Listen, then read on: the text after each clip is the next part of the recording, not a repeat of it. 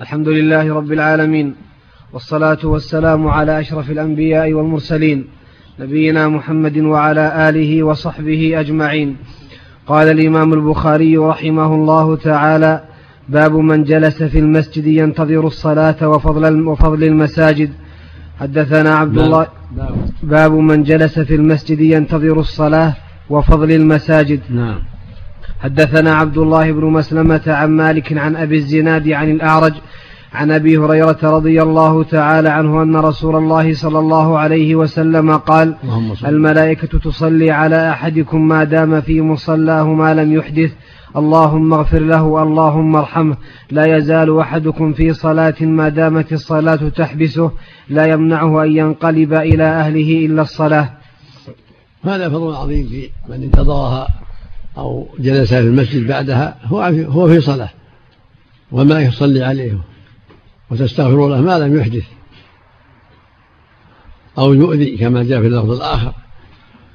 هذا في فضل عظيم، تبكير إلى الصلاة وانتظارها، وإذا جلس بعدها لقراءة القرآن وغيره وعلى خير. نعم، اللهم استعان. حدثنا محمد بن بشار قال حدثنا يحيى عن عبيد الله قال حدثني خبيب بن عبد الرحمن عن حفص بن عاصم عن أبي هريرة رضي الله تعالى عنه عن النبي صلى الله عليه وسلم قال: سبعة يظلهم الله في ظله يوم لا ظل إلا ظله: الإمام العادل، وشاب نشأ في عبادة ربه، ورجل قلبه معلق في المساجد، ورجلان تحابا في الله اجتمعا عليه وتفرقا عليه، ورجل طلبته امرأة ذات منصب وجمال فقال إني أخاف الله، ورجل تصدق أخفى حتى لا تعلم شماله ما تنفق يمينه، ورجل ذكر الله خاليا ففاضت عينه. الله أكبر. بالنسبة للإمام، هل نعم إمام أئمة المساجد نعم انتظار الصلاة والجلوس بعدها ينبغي له يحرى الوقت المناسب حتى لا يشق على الناس؟ القصد يعني فضل التقدم، إذا تقدمه ما في بأس. النبي صلى الله عليه وسلم كان يخرج وقت الصلاة، ولكن إذا رأى المصلحة يتقدمه لا مانع، ما لا مانع. نعم. لكن طالبا لهذا الفضل ما في بأس، يرجى له خير. نعم نعم.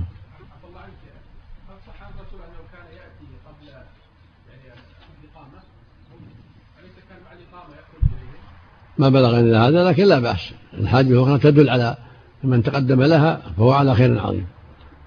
نعم. حدثنا قتيبة قال حدثنا إسماعيل بن جعفر عن حميد قال سئل أنس رضي الله تعالى سئل أنس رضي الله تعالى عنه: هل اتخذ رسول الله صلى الله عليه وسلم خاتما؟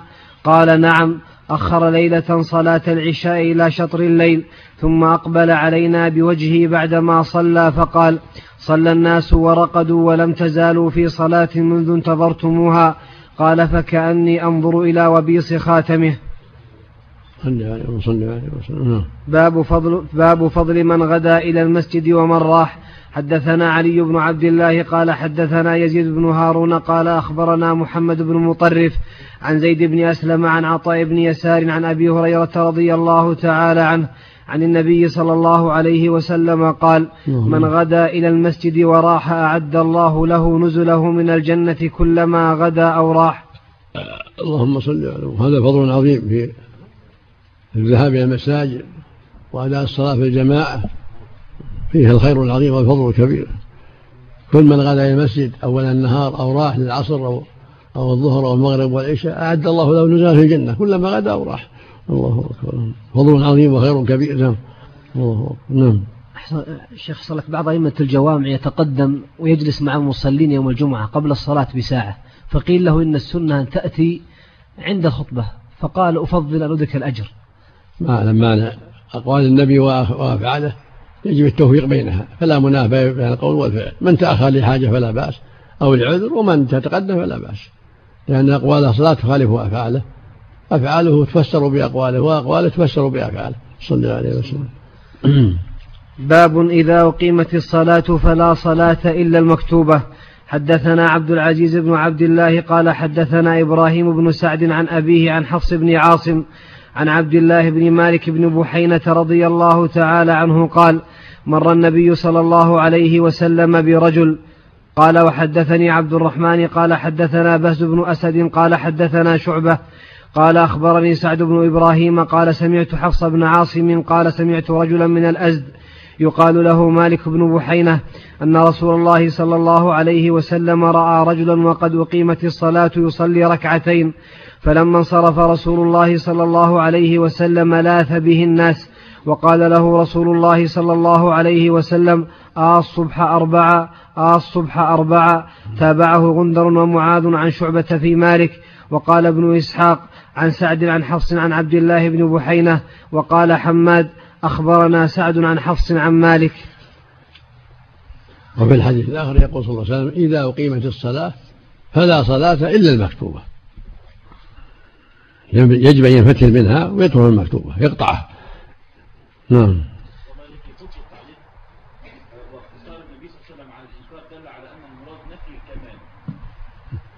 هذا إنكار معناه المنع يقول لا تصلي الصبح أربعا نبهها بعد ما صلى عليه. نعم. هذا حد يفسر بعضها بعضا. نعم. باب حد المريض أن يشهد الجماعة. حدثنا عمر بن حفص بن غياث قال حدثني أبي قال حدثنا الأعمش عن إبراهيم قال الأسود قال كنا عند عائشة رضي الله تعالى عنها فذكرنا المواظبة على الصلاة والتعظيم لها.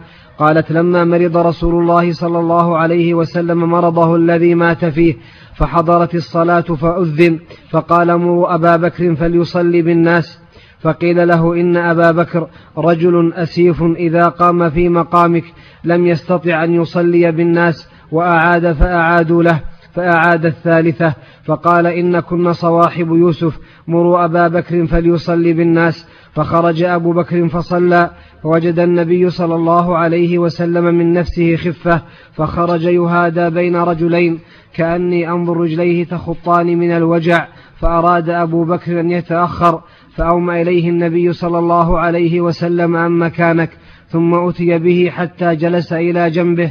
قيل للأعمش وكان النبي صلى الله عليه وسلم يصلي وأبو بكر يصلي بصلاته والناس يصلون بصلاة أبي بكر فقال برأسه نعم. رواه أبو داود عن شعبة عن الأعمش بعضه وزاد أبو معاوية جلس عن يسار أبي بكر فكان أبو بكر يصلي قائما. قال صلى الله عليه وسلم إن كنا صواحب يوسف يعني كيدكن عظيم يعني إن كيدكن عظيم. اللهم المستعان.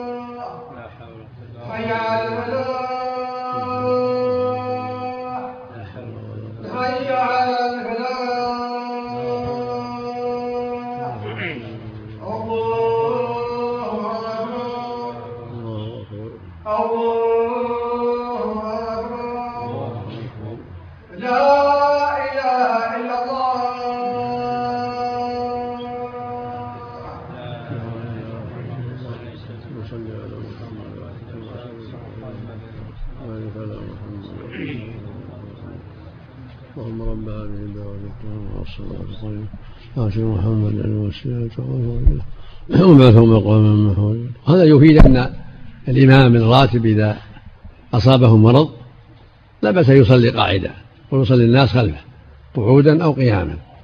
ولهذا صلى النبي قاعدا وصلى أبو بكر والناس قياما في آخر حياته عليه الصلاة والسلام.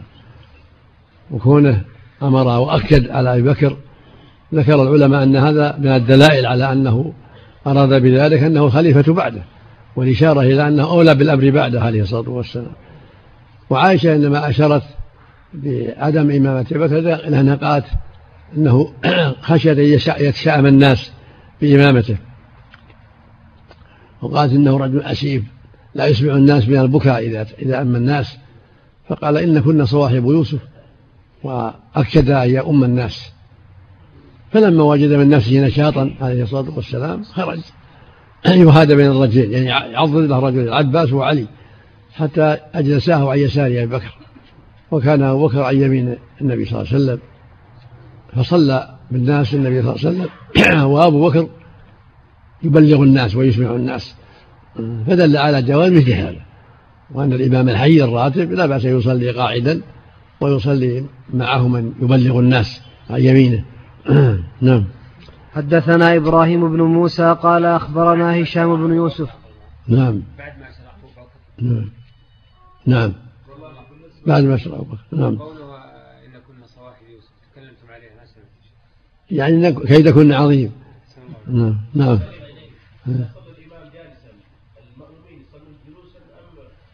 إن صلوا جلوس أفضل، وإن صلوا قيام فلا حرج، لأن النبي صلى الله عليه وسلم أقرهم في الصلاة الأخيرة أقرهم قياما خلف أبي بكر. نعم. نعم.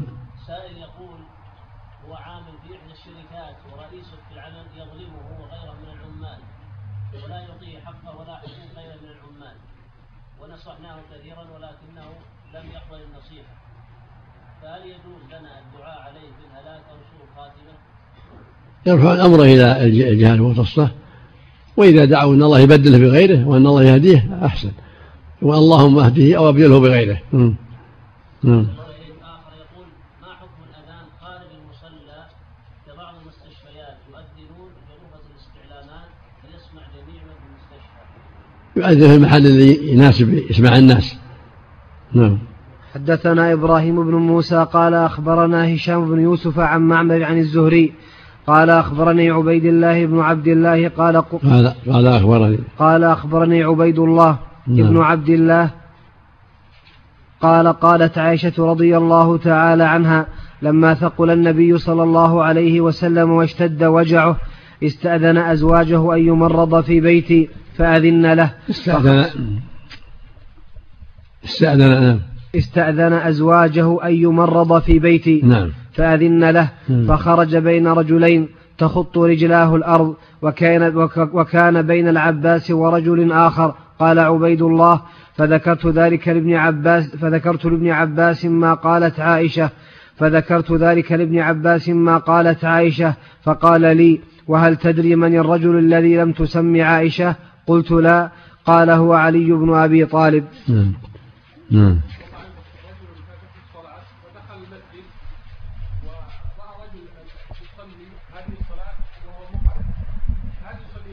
لا لا هذا خاصا بإمام الحي بس، ولا مقعد لا يصلي معه، إذا كان هو بإمام الحي لا يصلي بالناس.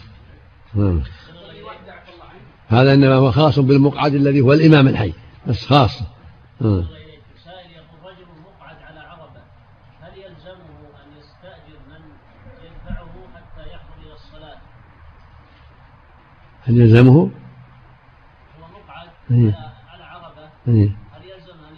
من يأتي به إلى المسجد ويعيد إلى بيته وهو غني؟ لا يرى يجوز أن يصلي في البيت لكن مقعد، لكن إذا احتسب جزاه الله خير ولا له عذر شرعي، لكن إذا احتسب مثل ما قال صلى الله عليه وسلم آتوهما ولو حبوا. لكن عفى الله عنك ما يقال ما يتم ما لا يتم الواجب إلا به فهو واجب وهو غني، عفى الله عنك. الذي يحبو ما يلزمه. على عربية. على عربية. نعم. نعم. باب الرخصة في المطر والعلة أن يصلي في رحله. نعم. حدثنا عبد الله. باب. باب الرخصة في المطر والعلة أن يصلي في رحله. نعم. حدثنا عبد الله بن يوسف قال أخبرنا مالك عن نافع أن ابن عمر رضي الله تعالى عنهما أذن بالصلاة في ليلة ذات برد وريح، ثم قال ألا صلوا في الرحال، ثم قال إن رسول الله صلى الله عليه وسلم كان يأمر المؤذن إذا كانت ليلة ذات برد ومطر يقول ألا صلوا في الرحال. نعم. حدثنا اسمع ما كثر ابن عباس. نعم. حديث أن النبي صلى الله عليه وسلم جمع في مطر لم يبل أسافل نعالها. يقول الراوي، فهل يدل على جواز الجمع في المطر الخفيف؟ ينظر في سنده. نعم نعم حد لا قاعدة إنما يجمع إذا كان مطر يشق على الناس أو دحض الطرقات يكون عبرة. نعم مثل ما قال ابن عباس إني كرهت ما يفرق في الطين والدحض. نعم. وعن قوله ألا تصلوا في الرحال أثناء الأذان ولا بعد الأذان؟ بعد الأذان أحسن. نعم. حدثنا إسماعيل قال حدثني مالك عن ابن شهاب عن محمود بن الربيع الأنصاري رضي الله تعالى عنه أن عتبان بن مالك رضي الله تعالى عنه كان يؤم قومه وهو أعمى، وأنه قال لرسول الله صلى الله عليه وسلم يا رسول الله إنها تكون الظلمة والسيل وأنا رجل ضرير البصر، فصل يا رسول الله في بيتي مكانا أتخذه مصلى، فجاء رسول الله صلى فجاءه رسول الله صلى الله عليه وسلم فقال أين تحب أن أصلي؟ فأشار إلى مكان من البيت فصلى فيه رسول الله صلى الله عليه وسلم. اللهم صل عليه وسلم. باب هل يصلي الإمام الراتب بمن حضر؟ باب هل يصلي الإمام بمن حضر؟ وهل يخطب يوم الجمعة في المطر؟ حدثنا عبد الله بن عبد الوهاب قال حدثنا حماد بن زيد قال حدثنا عبد الحميد صاحب الزيادي قال سمعت عبد الله بن الحارث قال خطبنا ابن عباس رضي الله تعالى عنهما في يوم ذي ردغ، فأمر المؤذن لما بلغ حي على الصلاة قال قل الصلاة في الرحال، فنظر بعضهم إلى بعض فكأنهم أنكروا، فقال كأنكم أنكرتم هذا، إن هذا فعله من هو خير مني يعني النبي صلى الله عليه وسلم، إنها عزمة وإني كرهت أن أحرجكم. وعن حماد بن عن حماد عن عاصم عن عبد الله بن الحارث عن ابن عباس رضي الله تعالى عنهما نحوه غير أنه قال كرهت أن أواثمكم فتجيئون تدوسون الطين إلى ركبكم. في الرواية الأخرى أنه قال هذا بعد فرغ من الأذان. نعم اشكال الشارع هذا فلما بلغ حي على الصلاة. نعم يعني الجمعة عزمة وهذه فريضة. نعم بعضهم تقدم في مكان تقدم في مكان سابق عندك الصف اللي أشار له. لا لا ما هو عندي الشيخ العيني حاضر. نعم نعم.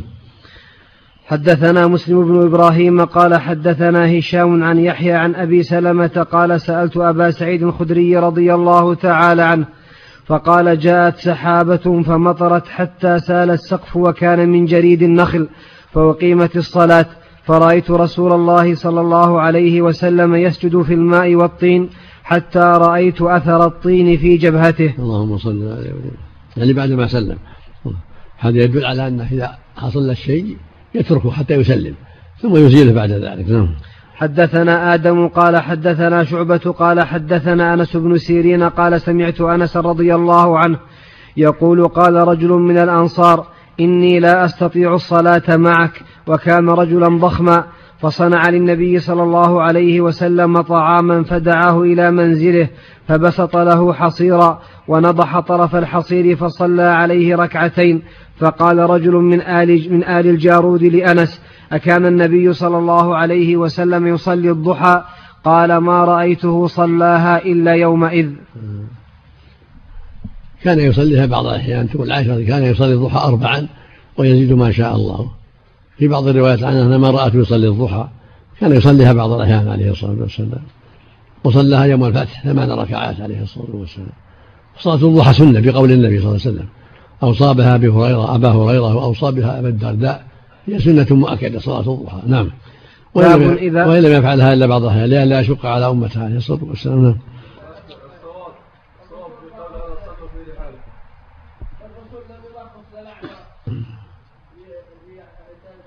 نعم. نعم هذا عند وجود المشقة السيول، عند وجود السيول. نعم.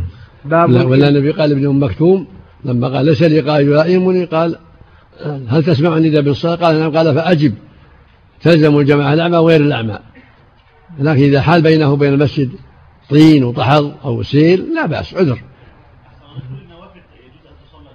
نعم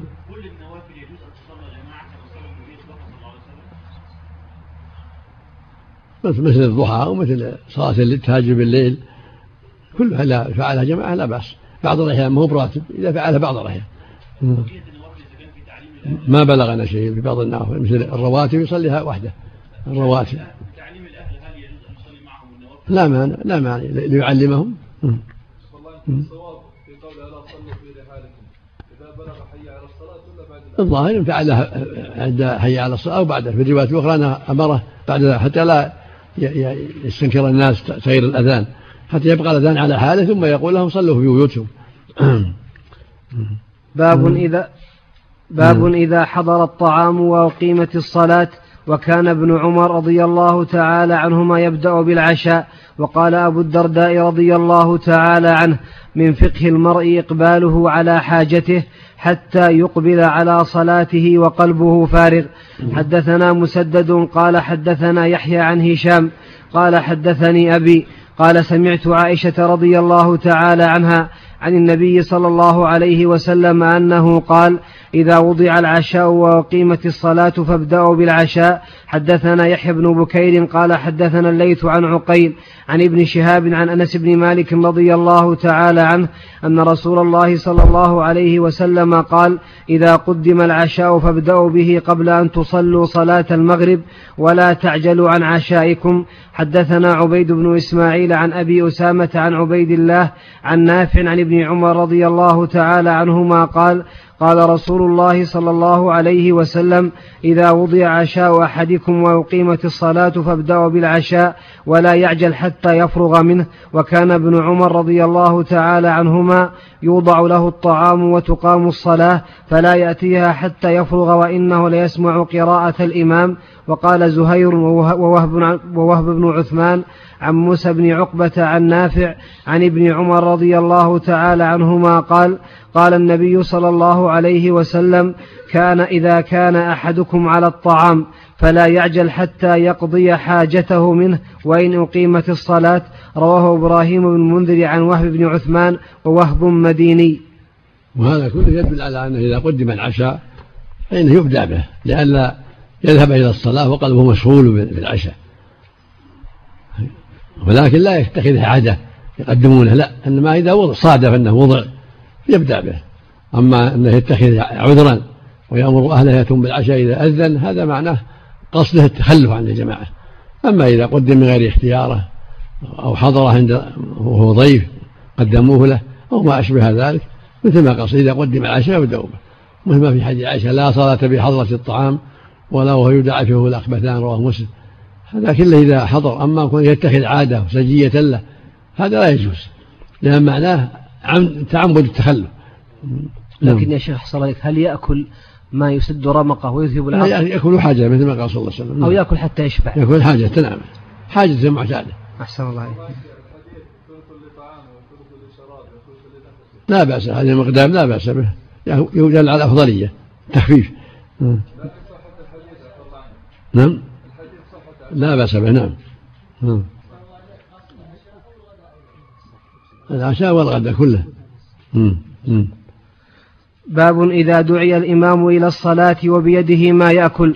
حدثنا عبد العزيز بن عبد الله قال حدثنا إبراهيم عن صالح عن ابن شهاب قال أخبرني جعفر بن عمر بن قال أخبرني جعفر بن عمر بن أمية أن أباه رضي الله تعالى هل عندك بن عمر ولا بن عمرو بالواو؟ أحسن الله عليكم. قال أخبرني جعفر بن عمرو نعم ابن أمية أن يعني الضمني رحمه الله نعم أحسن الله عليكم. قال أخبرني جعفر بن عمرو ابن أمية أن أباه رضي الله تعالى عنه قال رأيت رسول الله صلى الله عليه وسلم يأكل ذراعا يحتز منها فدعي إلى الصلاة فقام فطرح السكين فصلى ولم يتوضأ. دل على أن أن أكل اللحم لا ينقض الوضوء ولا بأس يأكل ثم يقوم ويصلي بالناس إلا لحم الإبل خاصة. أما الإبل الغنم والبقر فلا بأس. أما حديث توضأ مس النار فهو للاستحباب وقال جمع أنه منسوخ. فالمقصود أن ممسة النار لا ينقض الوضوء لكن الأفضل الوضوء منه إلا لحم الإبل فإنه ينقض خاصة. نعم أحسن الله إليك إذا نسخ الوجوب هل يبقى الاستحباب أو يزول بالكلية؟ الأقرب بقول الاستحباب. نعم. باب, باب من كان في حاجة أهله فأقيمت الصلاة فخرج.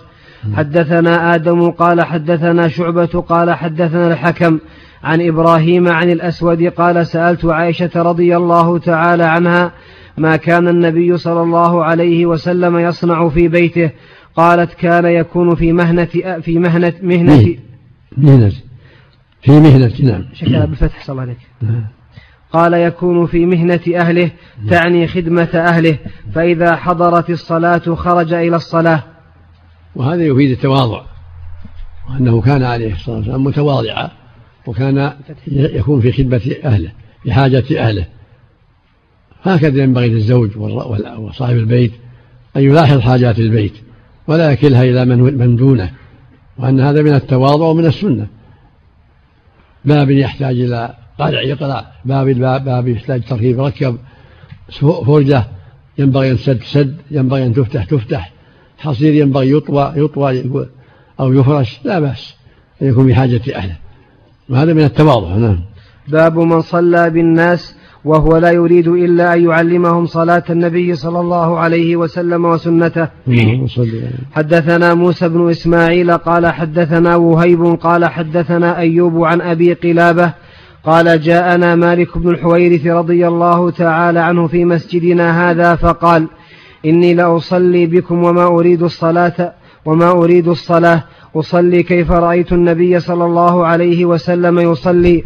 فقلت, فقلت لأبي قلابة كيف كان يصلي؟ قال مثل شيخنا هذا.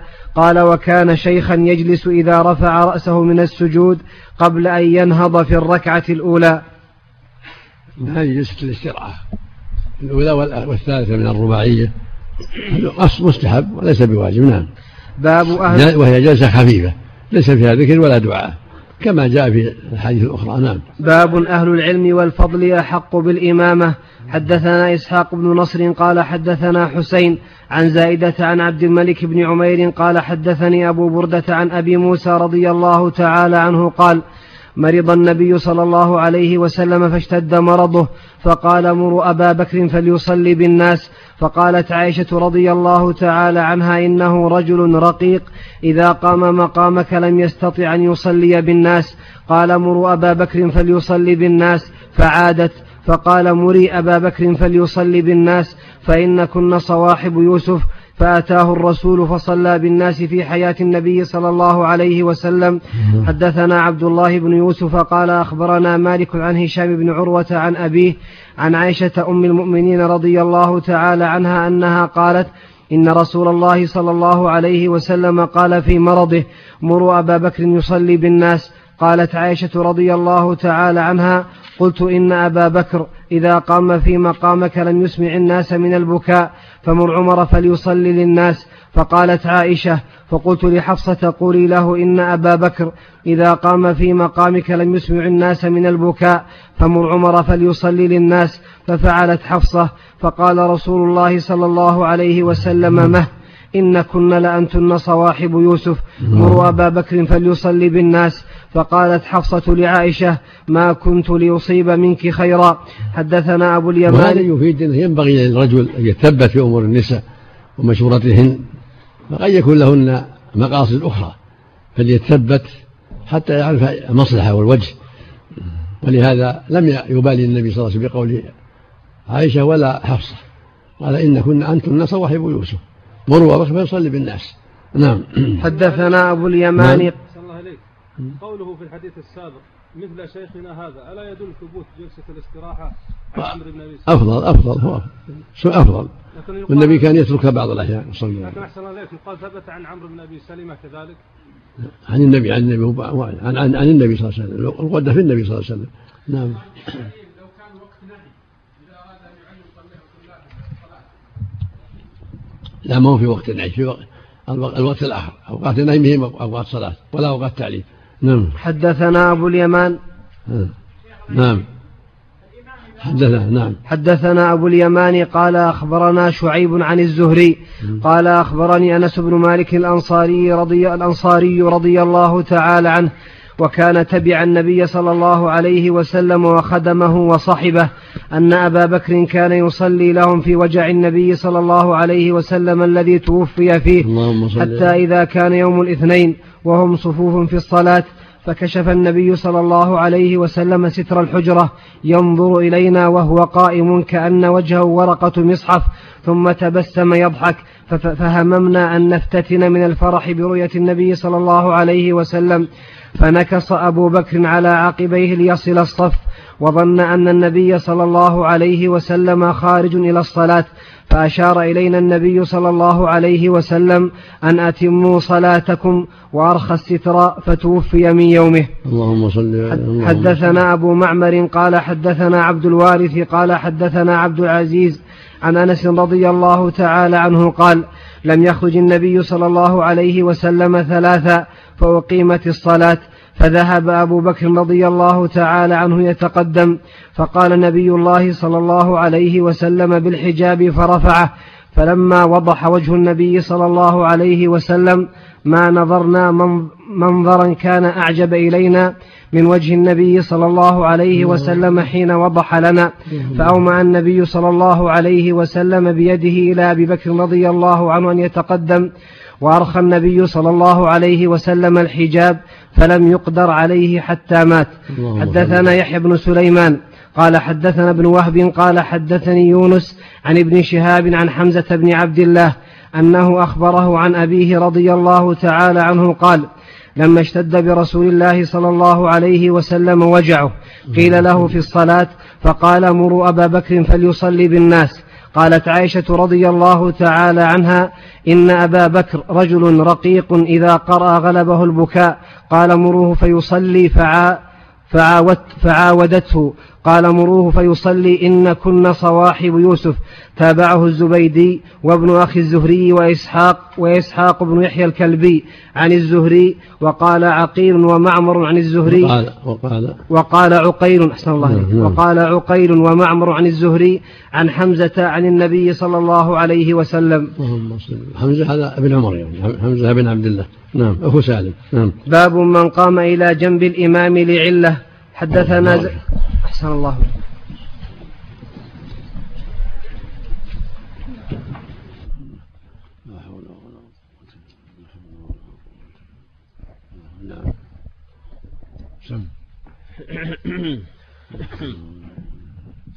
بسم الله الرحمن